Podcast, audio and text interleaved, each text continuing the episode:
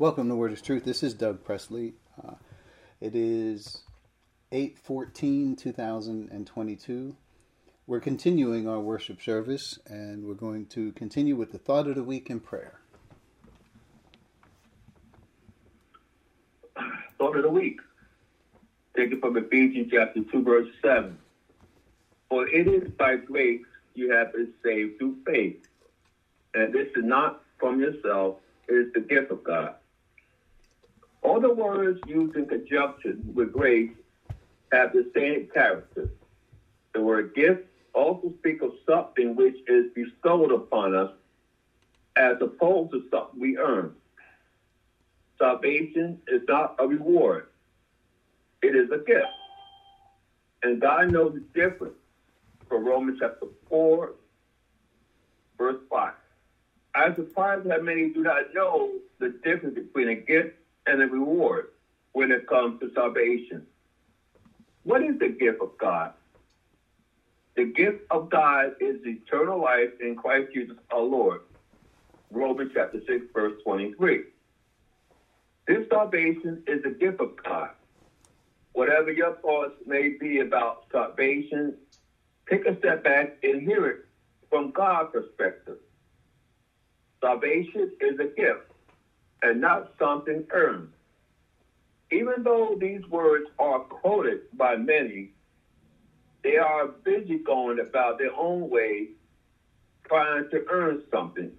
God will only give as a gift. If you are working for salvation, you are not saved by grace.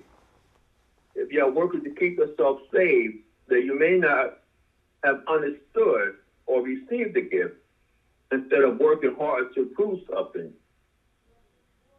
Why not simply accept the gift? The terms of salvation are important to God. And if you do not see it as a gift, you will always try to show yourself worthy of salvation. For many, this verse has been committed to memory. You can begin you can begin quoting the words of this verse and many many can finish it. However, not many have taken these words to the heart. Jesus said that these people honor me with their lips, but their hearts are far from me.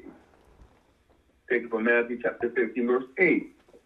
Your attitude of pleasing God must be confined to what God says pleases him, or else you are pleasing yourself.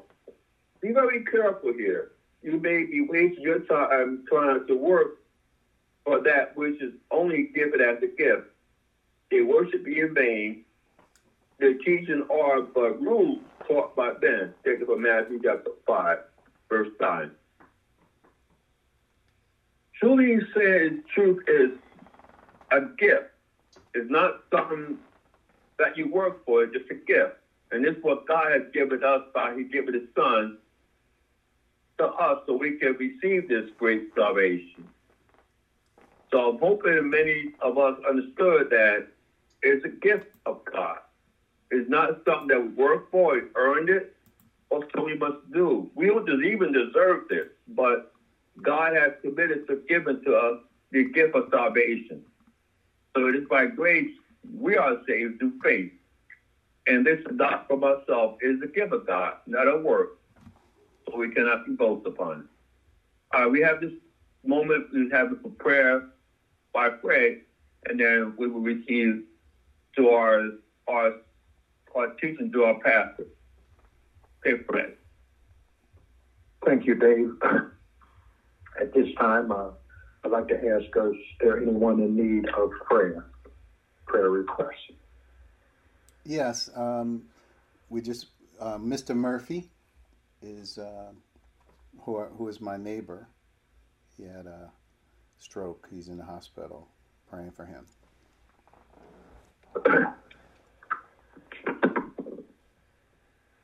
Thank you. Uh, let us take this to the throne of grace.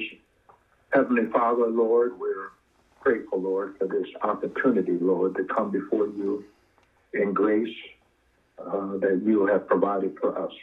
Thank you, Lord, for this grace that you have provided for us that we may come boldly to the throne of grace, Lord. That, uh, and thank you, Lord, for watching over us and keeping us, Lord, as we have gone up to this very point, Lord, keeping us in health, keeping us in strength that has brought us to this very point right now. Asking, Lord, that you would continually, Lord, watch over those who have lost loved ones. Uh, watch over and keep them, Lord, as and keep them, Lord. Asking, Lord, for prayers for Mr. Murphy, who is Doug's neighbor, that you would be with him as he is in that hospital bed suffering from stroke. And Lord, asking for prayers, continued prayers for the word of truth and all the people through his web, this website that hear your message of salvation through the message of the word of truth is true. Lord, watch over and keep us as many things are going on in this world today, that we might keep our eyes on you and say, the righteous, we shall live by faith. Um,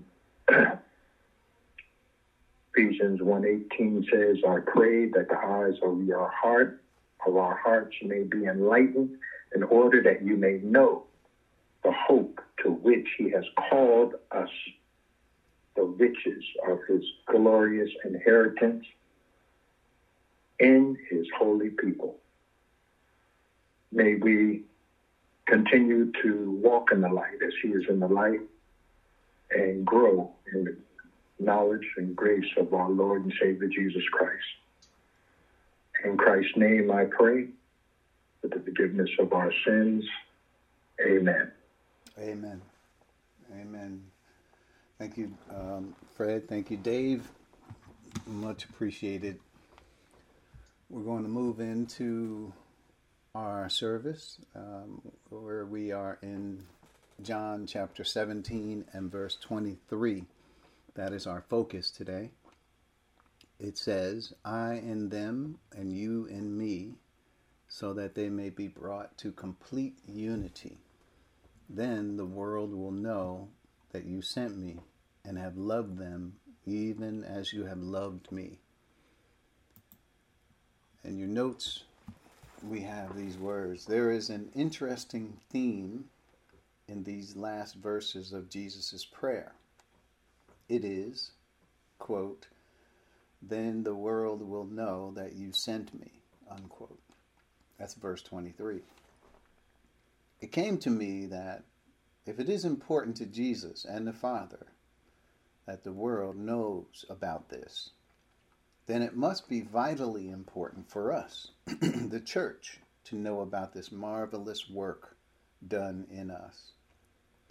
Are you aware of what the Father is doing in this age? In one way, we can see that the Trinity is proud of what they are accomplishing in us. Quote, in order that in the coming ages he might show his incomparable riches, the un- incomparable riches of his grace expressed in kindness to us in Christ Jesus. Unquote. That's Ephesians 2 7. And rightfully so, for we are God's greatest achievement as we live in Christ. This, quote, new creation has been around for 2,000 years now and for many, it is still a mystery. And that's interesting uh, as I think about that. It is still a mystery. Uh, what is a mystery I'm talking about? What, what am I talking about? I'm not talking about salvation. I'm saying what God is doing in the church is still a mystery to many. So this is part of the reason why we're here. It is our responsibility to let people know, just as Christ is letting people know, the character, the quality of the church. So that is our objective here. Point number one, we're going to get into each phrase. The first one is I and them, and you and me. So the first thought is Christ is describing further what is meant when he speaks of our oneness, our glory, our new relationship with the Father. So to get this thought, we need to make sure we understand the context of where we we have come from. And so for that, I'll just read 21 and 22. it says, That all of them may be one, Father, just as you are in me and I am in you. May they also be in us, so that the world may believe that you have sent me. I have given them the glory you gave me, that they may be one as we are one. I and them, and you and me, so that they may be brought to complete unity. So notice the character. The subject is on the quality of these believers who will believe in Christ through the message of the apostles. It is the character of and quality of what they have by virtue of our believing. we all we did was believe, and by virtue of that, all of these things accrue to us. We should know that Christ is continuing to describe further what is meant when he says we are one, and the glory that we have, and the relationship that we have with the Father, and all of these things, as we think about them, Christ is letting us know the character of the church. These are the very spiritual dynamics for every church age believer.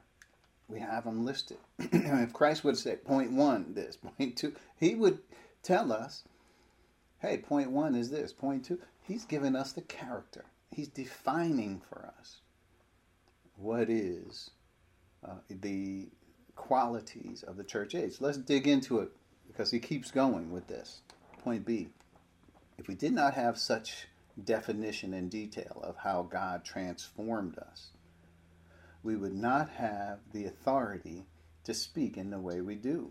and we speak, when we speak about such things, we aren't really equivocating. We're, this is what it says in um, the verse I quoted here, 2 Corinthians 3.12. It says, Therefore, since we have such hope, now what do we mean by such hope? Which means absolute confidence of what God has told us we have. Since we have this hope, such tremendous hope, what does it cause in us? What is our response to knowing what God has given us? We are very bold. And we are I mean, this is not arrogance on our part to be bold. And there's a difference between what boldness is and what arrogance is. Arrogance is about puffing up self. It's about it's usually about self. What boldness here refers to is the hope that we have.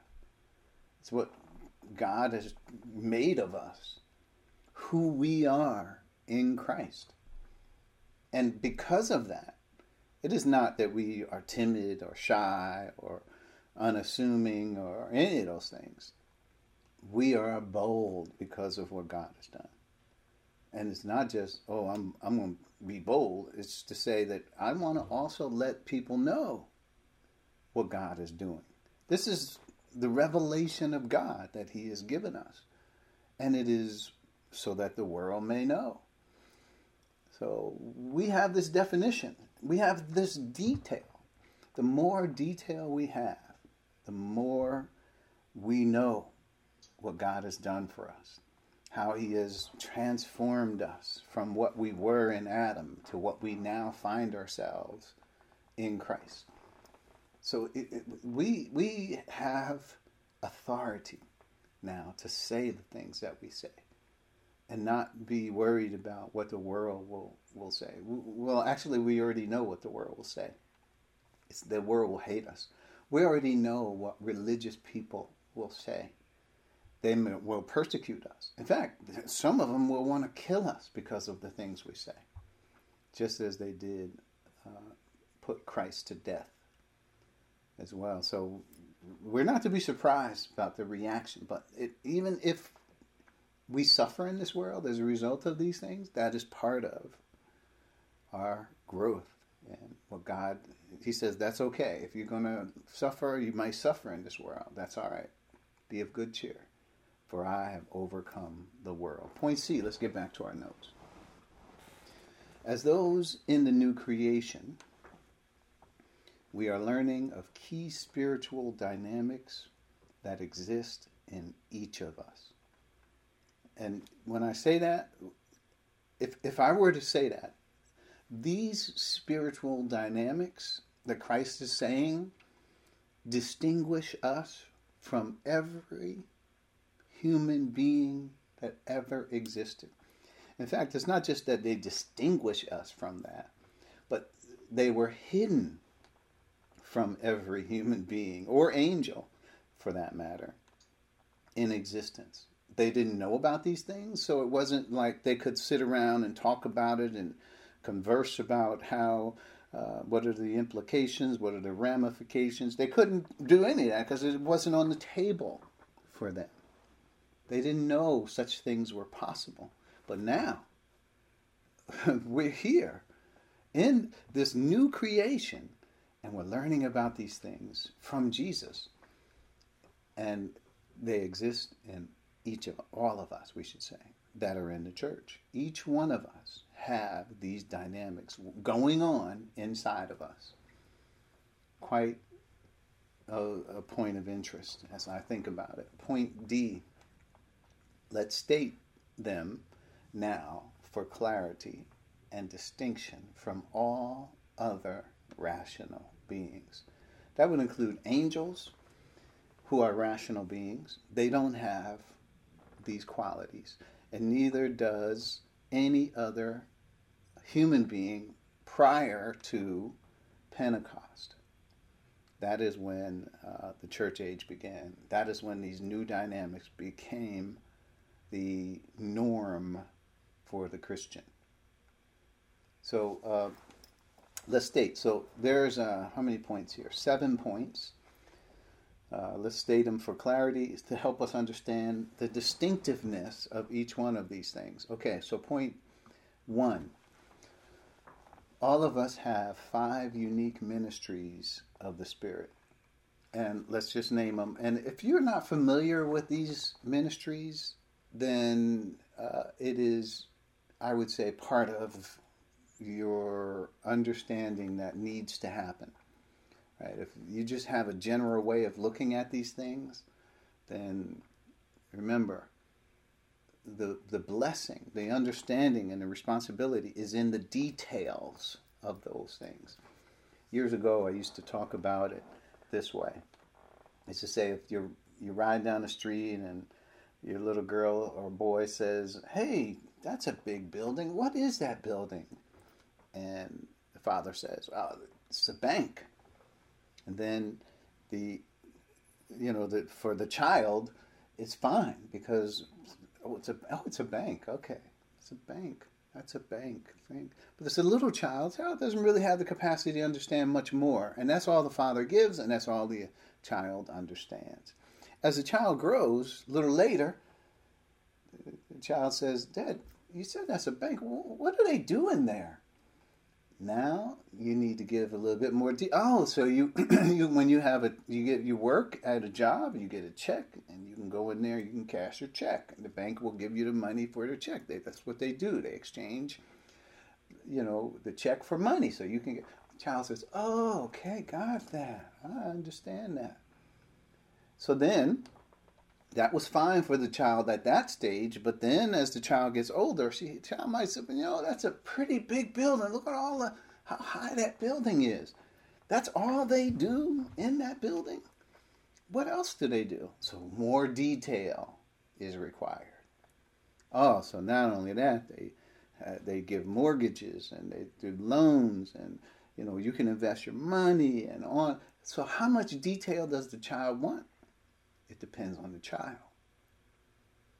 It, it really depends on the child.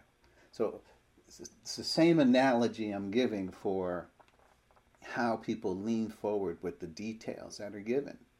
when Christ is telling us about this unique spiritual life that we have, the spiritual dynamics that exist in our lives.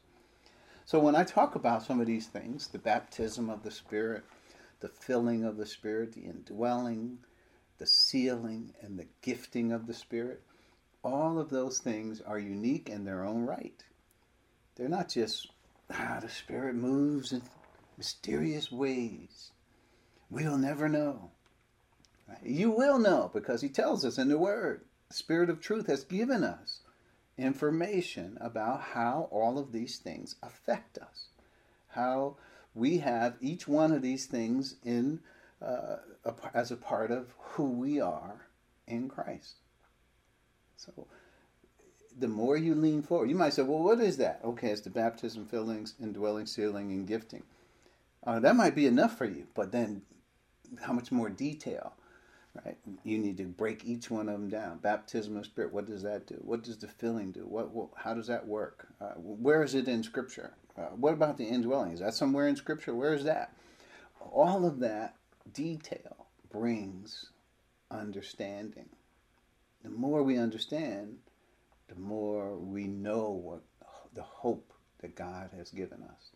If we have the, if the detail was not there, that'd be one thing we could say, well, let's all these are, you know, it was right here in the Word. But if the detail is there, if God is explaining these things in great detail, then it is important for us to also understand those things in, in, in the detail that God has given us.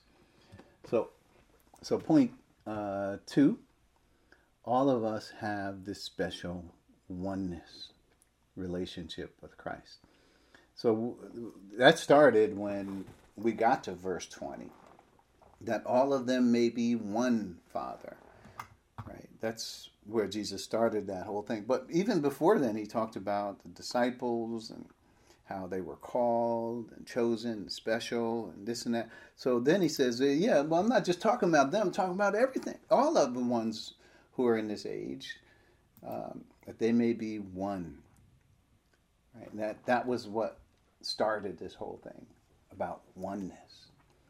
But we got to say that this oneness, it may be the result of the baptism of the Spirit, but it is still something that in its own right we should understand in more detail because it has more detail. So point 3. That oneness ushers in ushers us into the relationship with the Father. So the fact that we have this oneness, we could ask, what does this oneness mean? Like what? And you know, the church over the centuries has tried to define what this, this oneness means. But I would say that we should define it by the words of Jesus first. We, we should allow him to speak and say what it is, and then we can follow up with what we think about what he said we shouldn't say, oh, the oneness. Well, the oneness must mean that we just all have unity. And that, you know, it means more than that. And I'm just going to say it does. And how do I know it? Because Jesus is going all to all this detail to tell us what it means. So uh, it ushers us into the relationship with the Father. Now, it's one thing to say we have oneness with Christ because we know Christ became flesh and made his dwelling among us. Now, that's unique in and of itself. The fact that he was God from eternity past, that he's the creator. Uh, the world was made by him and he was in the world, and the world didn't recognize him. That's all in John 1. But he became flesh and made his dwelling among us. That's interesting in and of itself. We just studied that or looked at that. But then he's saying, this relationship extends. The fact that we have this oneness in Christ, it extends to this same oneness with the Father. So, wow, the Father doesn't have humanity. He wasn't born into this world, He doesn't have a human nature. But yet, we can have the same oneness with Him. In the same way Jesus has that oneness with the Father, we can have this oneness with the Father. And as I said, the Father doesn't have a human nature. So obviously, whatever this oneness is, it does not depend on our human nature for its function. Because the Father doesn't. If it did, well, we couldn't couldn't have this oneness with the Father because He doesn't have a human nature. I'm just using Doug logic to all of this. Okay, that's point number two. Point number three. This oh that that is point number three. One, two was relationship with Christ. Three was the one that ushers us into relationship with the Father. Four, all the members of the Trinity indwell our bodies. That's even though we could say in the five one of the five ministries that are unique for us is indwelling. it doesn't explain what the function of that indwelling for each person of the Trinity is. Each member of the Trinity, the Holy Spirit indwells us, the Son indwells us, and so does the Father. And there are scriptures for each one of those. I would say, if you said, well, where's the scripture? Actually, we covered it already. So I would say you should take time to look these up. Dig, dig these out. If you want want me to answer, sure, certainly we can do that in Q and A. We've covered it already. Hopefully, you have the notes you can go back to. But yes, each member of the Trinity indwells our body. Your body is the temple of the Holy Spirit. Holy Spirit makes your body a temple. The Father and Christ and the Holy Spirit indwell the temple of your body. Guess who else is in the temple? You are. You're in the temple. So there's four people in your body temple. That's point number four. Five, we have the achievement glory Christ requested. Wow, that was uh, that that in other words, that was requested before the world began, having finished the work assigned him by the Father before the world began. That's 4 and 5. That's 17, 4 and 5. I have brought you glory on earth by finishing the work you gave me to do. Well, you know, when when Christ understood that he was going to have this work, there was no world, right? There was no uh, creation. This was before the world began. So now the glory that accrues to Christ as a result of him finishing the work in time before the world began, right? This this all has to do with uh, what Christ requested from the Father in verse 5. But now, as we have seen in verse 22, Christ has given us the glory that he had, and uh, so that uh, we are one as they are one. And wow, I mean, it just continues to grow. The more, the more something is solved, the more questions that it opens. At least it should open in your mind, so that eventually you'll have a full understanding of these things, not just in the way that somebody here trying to eke out an understanding, but in the way that the Father understands these things. You can can know them in that way as well. So uh, that was five. Right? We have the achievement glory Christ requested, uh, uh, having finished the work right? assigned him by the Father before the world began. And so, point number six Christ was loved before the creation of the world because of his role in the eternal purpose of the Father. That's also in our verse 23 here at the end, which I don't think we're going to get to today, but it says it.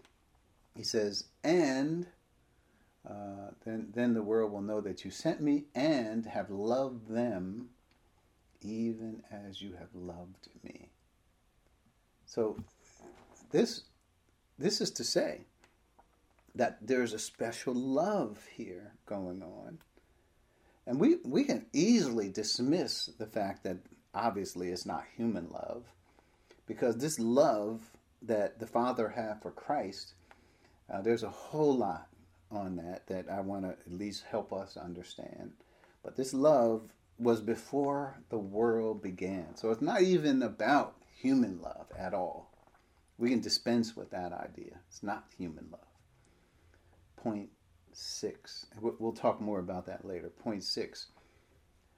Oh, yeah, so Christ was loved. Oh, wait a minute. I think we already read point six. Christ was loved before the creation of the world because his role in the eternal purpose. Yeah, I guess we already read point six. Well, we're moving faster than I thought. Seven. That specific love from the Father for Christ is also directed toward us. Uh, another unique thing is, I guess I kind of really summed it all up in my comment when we got to this love, because it's important when we see this love. Because when we think about how we are to respond to God and His love for us in this age, I think it's unique because we are responding not just to God loved the world so much He gave His own begotten Son, but we're responding to the plan of the Father from eternity before time began, before creation of the universe. There's a love that the Father had for Christ. And that same love is also directed toward us. So we'll get to that. Um, I don't, like I said, I don't think we're going to make it this week, but we'll, we'll have plenty of time to talk about it as uh, the text unfolds. So I and them, and you and me, right? That's what we're dealing with. So let's get to point E, 1E in our notes. We may have learned that we are a new creation. Uh, that's in Rome, uh, 2 Corinthians 5.17. And we've quoted that. If any man is in Christ, the new creation has come. The new creation is now here because this designation of in Christ is not just, well, I'm in Christ and I'm, I'm I have that means I have eternal salvation. No, no. Eternal salvation existed before people were in Christ. God's were saving people from the very beginning, from the foundation of the world. It has nothing to do, well, I would say nothing to do, but it has to do with something that is on top of eternal salvation for those in this age. So we have learned, we may have learned about the new creation in 2 Corinthians 5:17. And some of the things we learned about it, this new creation, because we emphasized the word new. We said, oh, well, what's in the Greek? There's two words for new. One is kainos, and that means new, never before seen, like un- unprecedented. And then there's neos, which means new with reference to time, like a new shoes or a new baby or yeah. I mean, there are other babies and shoes that have been around, but now we got a new pair of shoes, right? No, it's not neos. It's kainos. So we've always emphasized that because it doesn't really tell us what qualities that we have as the new creation. It doesn't explain what makes us new. It just says we are new. And we've grasped that and we've clung to that and understood that, which is profound in and of itself. But Jesus fills in some of the unprecedented nature of our new identity in Christ. Now, just imagine if, if there was no explanation of further delineation of our new nature, then of course we would have to stop there and say, okay, well, we'll find more of this by and by, you know, when the morning comes. You know. But no, we have it. We have the detail. And Christ has given it to us even before the church began. Even before we got to Pentecost, He's giving us this detail about who we are, what that means, what is the nature of those. And I just was going over some of these things, these uh, things that uh, cause us, these key spiritual dynamics that exist in each of us. We're going over that because Christ is actually praying to the Father and he mentions these things to him. This is why we are able to bring them under our microscope and begin to look at these things in more detail. So, yeah, we got some information in 2 Corinthians 5:17 about us being in Christ and how unprecedented it is, but doesn't tell us about our new identity in Christ. But we got it in other places, not just from Jesus, but from the Apostle Paul, from the Apostle Peter, James. All of them have, and John, they've all added to uh, what it means to be in Christ. This new designation. Point F in our notes. All these qualities of the new creation are on, are on top of our eternal salvation. So, a lot of times I've read commentaries. I would not say all the commentaries, because uh, because there's so many commentaries, I could po- couldn't possibly read them all. But some of the ones I've read, because I read these verses and something just jumps out at me, like like the words are just like neon lights just flashing on the scriptures. And I'm like, okay, I get it, God. I'm looking at these things in more detail. I, I want to know. So I start looking at them, and wow, it, you know, they're fantastic. But guess what? They're not talking about salvation. And I'm able to distinguish the salvation passages that are out there and the passages that deal with what is on top of our salvation. So you have salvation, but then you have what God has given us on top of that. So we can't mix the two up because if we if we just generalize and say, "Oh, all these are talking about our salvation. Wow, our salvation is a wonderful thing." Then we wouldn't really understand the detail in the context in which it is given. It's given in a context that is above salvation, uh, beyond salvation. So all the disciples at this point are already saved. They were saved because they put their trust in Christ as the Son of God, the Messiah. It didn't say you had to believe about all the Pentecost and and being in Christ and the Holy Spirit indwelling. That's not, those aren't conditions for salvation. The baptism, you can believe all those things are what God has given every person who has believed. This is the work that God has done. And I recognize that it's hard for people to understand it. I do. I recognize that because we always want to focus on ourselves. Always want to focus on what we can do. Well, let me tell you what I've done. Let me, let me show you how I'm adhering to God's law or his principles in this area or that. But when it comes to the works that God has done on our behalf, what He has sovereignly graced us with, many people don't take time to look at that because they lumped it all into one thing of salvation. Well, isn't our salvation wonderful? You know, that's just like the little child. Uh, that's a bank. Well, what goes on in the bank? Well, they cash checks in there. That's all. And the child says, "Oh, okay."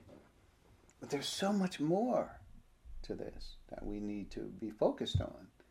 That we have to make these distinctions about okay, that's the salvation passage. And one as wonderful as salvation is, and listen, you couldn't even get in the door if you're not saved. As essential as salvation is, certainly. Then but then God has something on top of that for those of us who are saved in this age? Yes, He does. And that is the subject that Christ is accentuating, that He is magnifying for our. It's almost like He's putting a microscope, a, a magnifying glass on it so we can see what He's saying much better. So that that's these are the qualities that we have. I mean, this is our heritage. This is not only our heritage, our, our inheritance. We need to understand these things. We're not earthly. Uh, our destiny is not to be on the earth. We are. We've been taken out of the world. Even though we're in the world, we're not of the world. We don't belong here anymore. And we could say those things, and people could use those as euphemisms to say, you know, okay, yeah, because we don't do the things the world does. But literally, that's not what Christ said.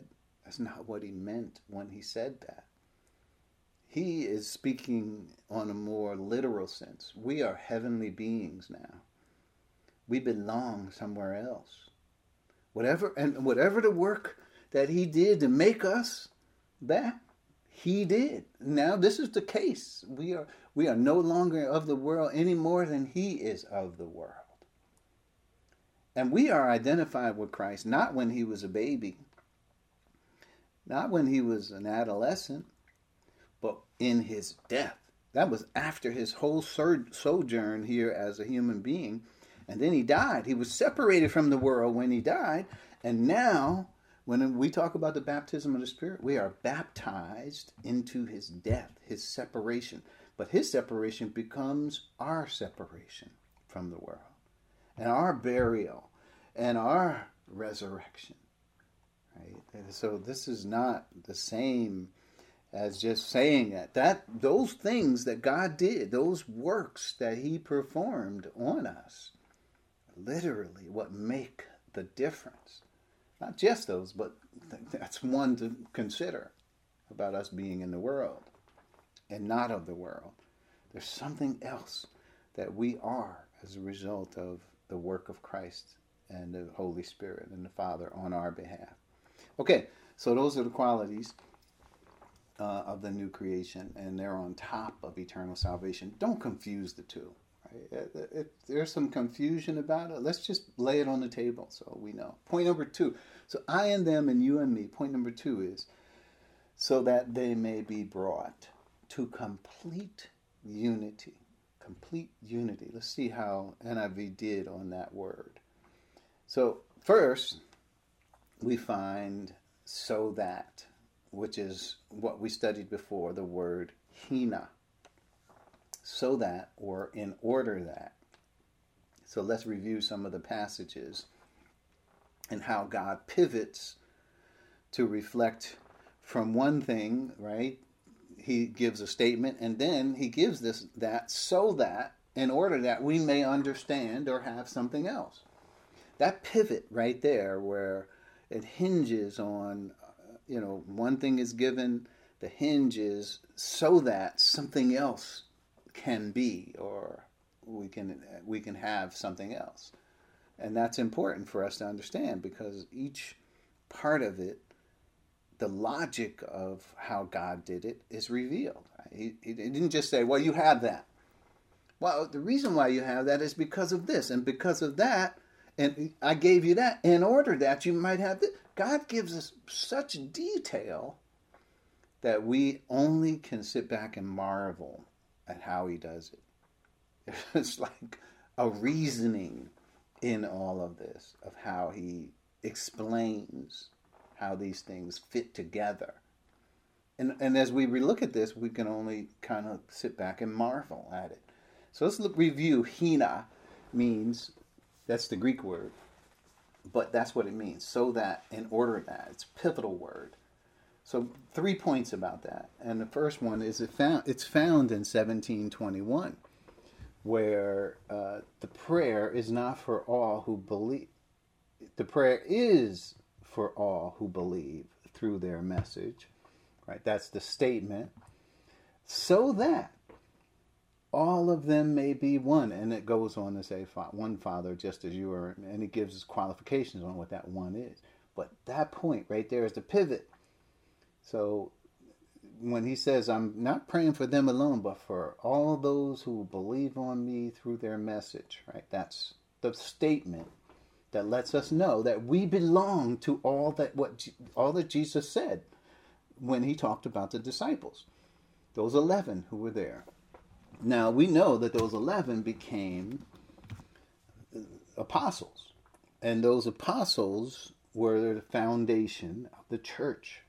So we know Jesus is not just talking about the foundation or the founding persons who he used to start the church, but he's talking about all of us as one. And that's how he's he's bringing this out, right? So it, notice the so that helps us to pivot so that all of them may be one. So wow, what pivotal information that is. I mean, we would never have figured that out on our own. People would be saying all kind of things. Well, uh, that was for the disciples only. In fact, there are groups of theologians who have concluded that They didn't read down further where it says that you know all of them for some reason I don't know, but they they are very popular out there. But that's what they're saying. But no, that's we have this, and it tells us that we are part of this. So the second one is in verse 22, where it says, We have been given the same glory Christ has been given. Christ says, I have given them the glory you gave me, that they then and then here's the pivot, so that they may be one as we are one, right? So who's we? When Christ says as we are one, he's talking about him and the Father are one. And the glory that was given to us was given to us so that and we pivot to this so that the whatever oneness we have is the same oneness that Jesus has with the Father. No, uh, there's no, uh, you know, diminishing of, of glory or status.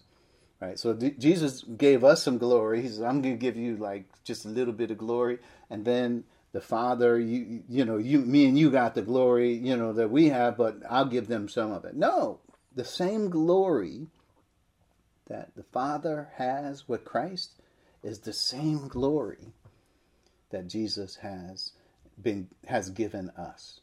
It's the same so we have the same status between who what we have and it, this is a reflection of what I say in um, Romans 8 16 or 17 where Jesus uh, where, where, Paul actually says um, and and if children then they are heirs, heirs of God. So it didn't say we are heirs of Christ or that we're under we're, we're heirs, but we're under Christ. It says that we're heirs of God. So the relationship that we have with the Father is direct. So he brought us into a relation. Now, obviously, it is through Christ. I'm not saying it's not through Christ. It is through Christ. But look at that. We are we in, are inherit exactly what Christ inherits. What Christ's inheritance is, we just put it another way, is our inheritance. Not diminished, it is our inheritance. So, this new creation that God the Father had planned for Christ includes us. If it, if it didn't include us, then Christ wouldn't have what he wouldn't be what God the Father wanted him to be. It includes who we are in Christ. Or we could say it another way bringing many sons to glory. So that's point number two in our notes, A2. Three, and this one, this last one is in verse 23. This is the verse we're in. Christ in us and the Father in him. Right? So that's the word I and them and you and me. So that, and another, he pivots there again, so that they may be brought to complete oneness. Complete oneness. Now, I've translated that complete oneness. But really, the NIV translated it, uh, uh, what is it? What did they say? Complete unity. Uh, let's say why. We'll get to why that is in a moment. But just just to note that complete oneness. So there's the pivot. Whatever uh, you know, Christ is saying, Christ he's in us and the Father's in him. He pivots so that we may be brought to something. And what is that bringing us to? Complete, perfect oneness.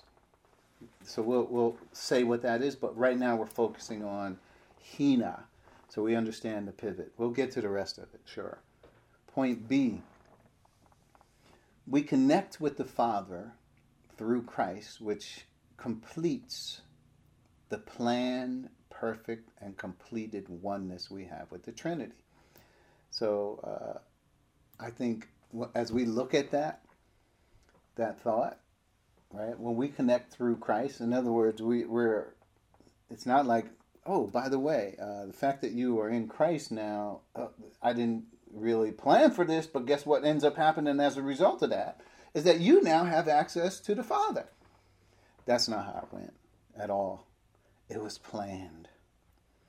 Right? The Father, it was the Father's plan that He would connect with us through Christ in this manner. And that connection wouldn't just be some, you know, tiny little wire connection, but it would be fiber optic connection. It would be perfect. It was perfect, completed oneness that we have with the Trinity. So when I say with the Trinity, this is the same connection we have with the Holy Spirit. He's the one who facilitates the connection. We have this connection with Christ. We have this connection with the Father. These are, and, and this is, like I said, it's the members of the Trinity. So that's that's unique. Point C. The qualities or assets of the new creation are part of who we are. Not temporarily, but for all eternity. Now just think about that. So when Jesus started talking about this back in John 14, 16, and 17, I think we should read it. He didn't say this was temporary. Let's just see what he says 14, 16, and 17. He says, And I will ask the Father, and he will give you another advocate to help you and be with you forever. So, whatever qualities the Holy Spirit, the help and the being with us as a part of who we are, is forever. It does not end. It's not like, oh, once we got our resurrection bodies, the Holy Spirit does, is no longer needed. Not, not the case. He will be with you forever. It's permanent. So, as you could say, the, the qualities of the new creation, you must have the Holy Spirit as a part of who you are. I could just break it down this way and say, uh, who are we? Okay, we have, as a human being, well, we're body, soul, and spirit, right? Uh, that makes, if you have those three qualities, that makes for you, you to be a human being. We can talk about each one of them the body, what it entails. We can talk about the soul. We can talk about what it entails. And we can talk about the, the human spirit and what it entails. All three of those say that, okay, we're human beings. Well, what about the new creation? What do we need to say that we're part of the new creation? What, what qualities or assets do we need to say are part of our makeup? One that we're pointing out here is that the Holy Spirit will be with us permanently. I mean, and who's the Holy Spirit? He's not just some divine capability. He's not some divine company. He's eternal God. So we're talking about eternal, the Holy Spirit, who is, we are understanding who He is. We know who He is, that He is permanently a part of our makeup going forward. Permanently. So, whatever capabilities, abilities, competency, whatever the Holy Spirit has, He will uh, be a, He will partner with us to help us. And at, at the point we are now, to understand all the things that we have been given and the treasures of wisdom and knowledge and all that. Holy Spirit is there to help us get to that gradually because part of our understanding is uh, related to our volition. Do we want to know all these things? Are we do we want to be aware of what God has done for us? So but permanently, the Holy Spirit is a part of who we are. He's a part of the new creation. It's not, and this doesn't exist in all the rest of humanity or even angels. It's not part of their makeup, it's part of our makeup alone. This is unique for us. So I say that to say, um, you know, this verse 14, 16, and 17 is permanent. So, point D, let's dig in a couple, a little bit more. They were planned before the creation of all things in the divine wisdom of the Father. Wanna, let's look at that first. This is the wisdom of the Father who planned all of this, that the Holy Spirit would be a part of who we are. First Corinthians 2 7. Let's look at the verse that talks about it. Uh, here we go. 2 7. So he talks about this wisdom. Well, he's he's dealing with wisdom in the world and how it's not we're not to depend on human wisdom. But he says in verse 6 we do, however, speak a message of wisdom among the mature. Mature means that the person has to have made some volitional, volitional decisions in order f- for God to allow him to reveal himself in this manner, right? Because get to maturity, it does talk about what decisions you have made. And that is to allow the Holy Spirit to lead and guide you into all truth. So, uh, among the mature, but not the wisdom of this age or of the rulers of this age who are coming to nothing. He's talking about the Jews there. No, we declare God's wisdom a mystery that has been hidden and that God destined for our glory. Here it is before time began. So there is a wisdom. So not only did God think about it and plan it, but he saw the wisdom of this plan that he put in action before time began. And then he tells us that this wisdom can be ours now. Right? We can have this wisdom. In other words, the very thinking of God and how it all works out and connects together beautifully and all the stuff we've been talking about is wisdom. We can have it. And this wisdom was not something that happened as a, as the course of time in the course of time. God already had it, and it was destined for our glory before time began. So we're talking about how the permanency of what God has done for us. When we say we have the Spirit, Christ told them, He says, uh, when the Spirit, who, who is it? Spirit of truth, world cannot see Him. He, uh, you know, we didn't finish the verse in John 14, but the world cannot see Him, but you will, you know Him, and He will be in you permanently, forever. And, and the wisdom that He brings is unique because here we're seeing it's related to the mystery, that which has been hidden, but but is for us. And and when is it? When was it? Before time began. I hope you're starting to see that there's something very special going on here and something very special happening with you. The qualities, the revelation that is ours, the wisdom of the Father that belongs to you in this age is unique. Point E. So it goes way back. But then, if we read this verse, the Father is demonstrating, this is point E, that is, he's demonstrating his incomparable grace in the bestowal of these qualities for the eternal future. That's Ephesians 2 7. So we went all the way back and saw how it stretched, this wisdom stretched before the world began. Before the world began, well, that was before creation, right? Yes, before the world began. And so now we're looking at Ephesians 2 7. It says, In order that in the coming ages he might show the incomparable riches of his grace expressed in kindness to us in Christ Jesus. So when I studied that word, in the coming ages, it refers to the successive time periods in the future. So we could really just translate that in the eternal future.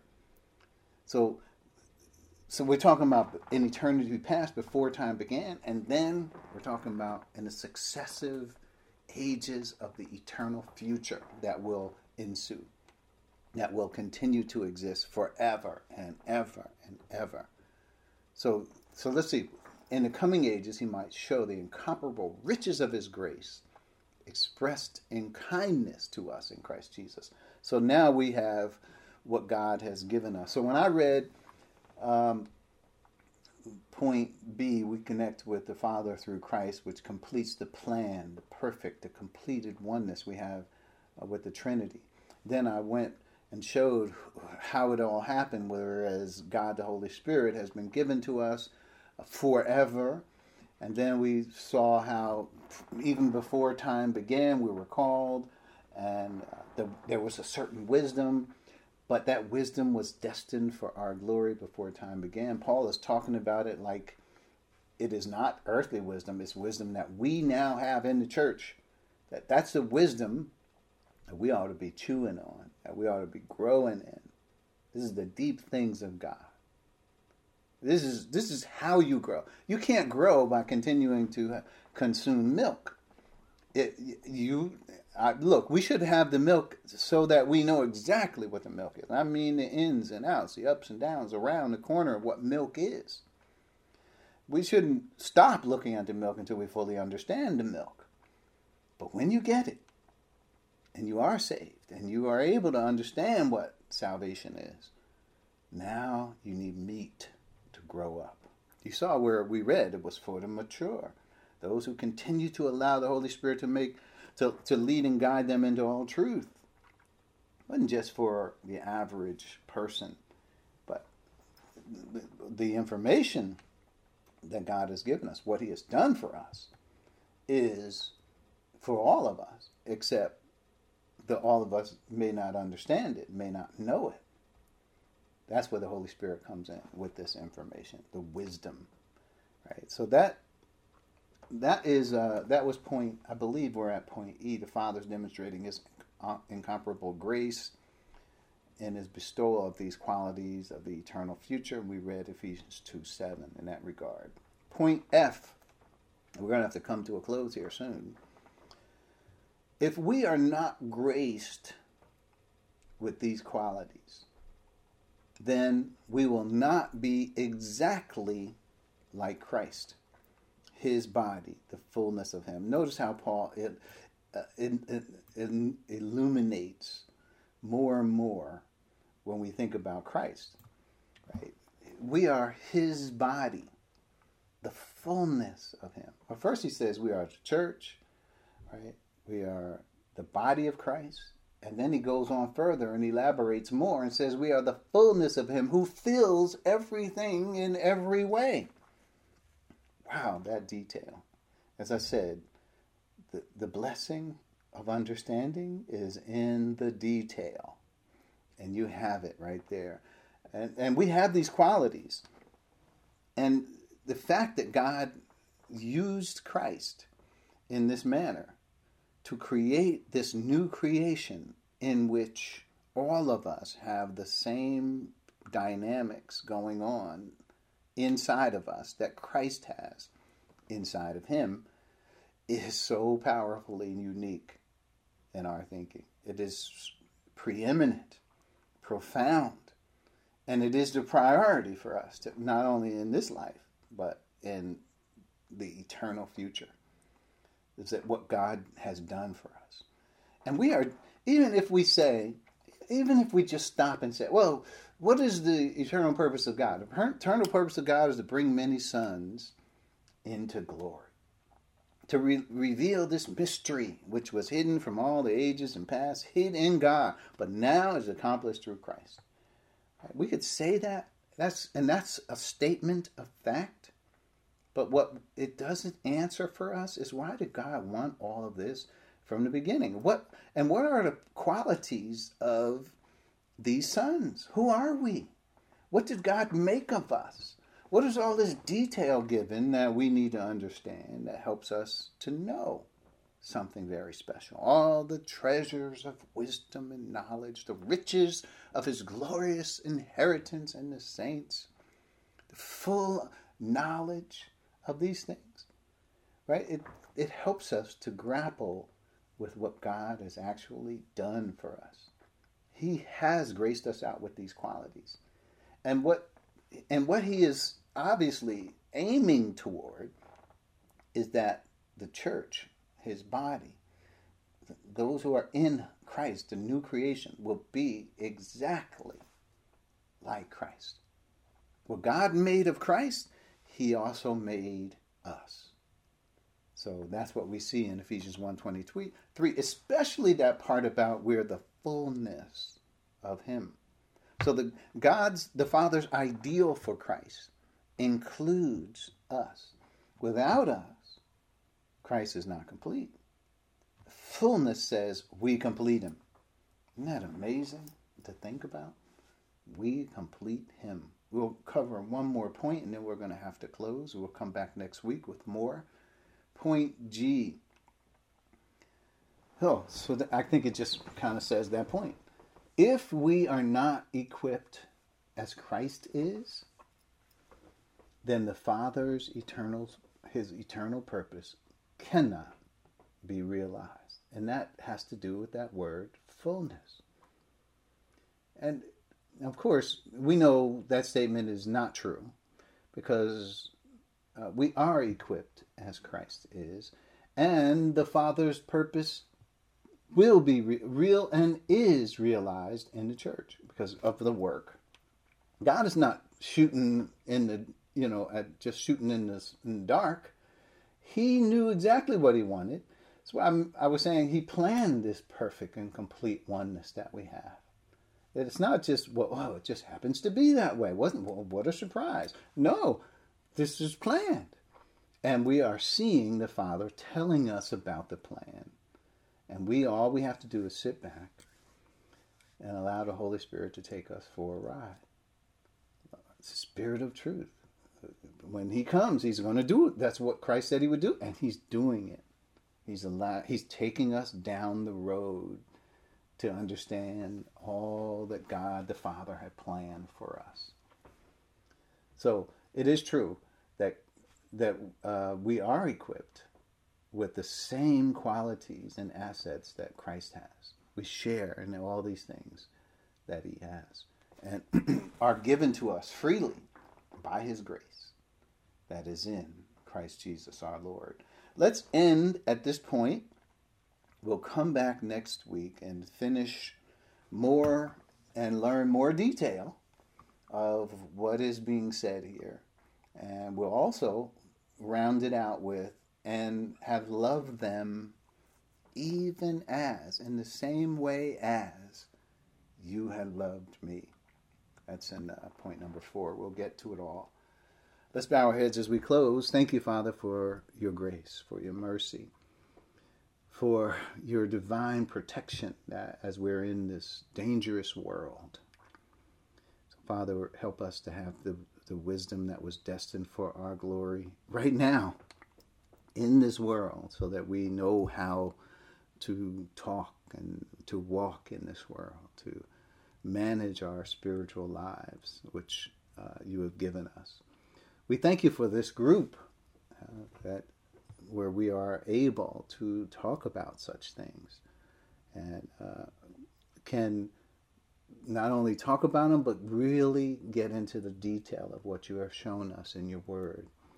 Thank you for this priestly prayer that Jesus was praying to you, Father, and that we are learning so much from. As as we, uh, it, it not only qualifies, but it characterizes our life in, in this age that we are in now. All of this we ask and, uh, and pray and thank you for in Christ's name and for his sake. Amen. Amen. Amen.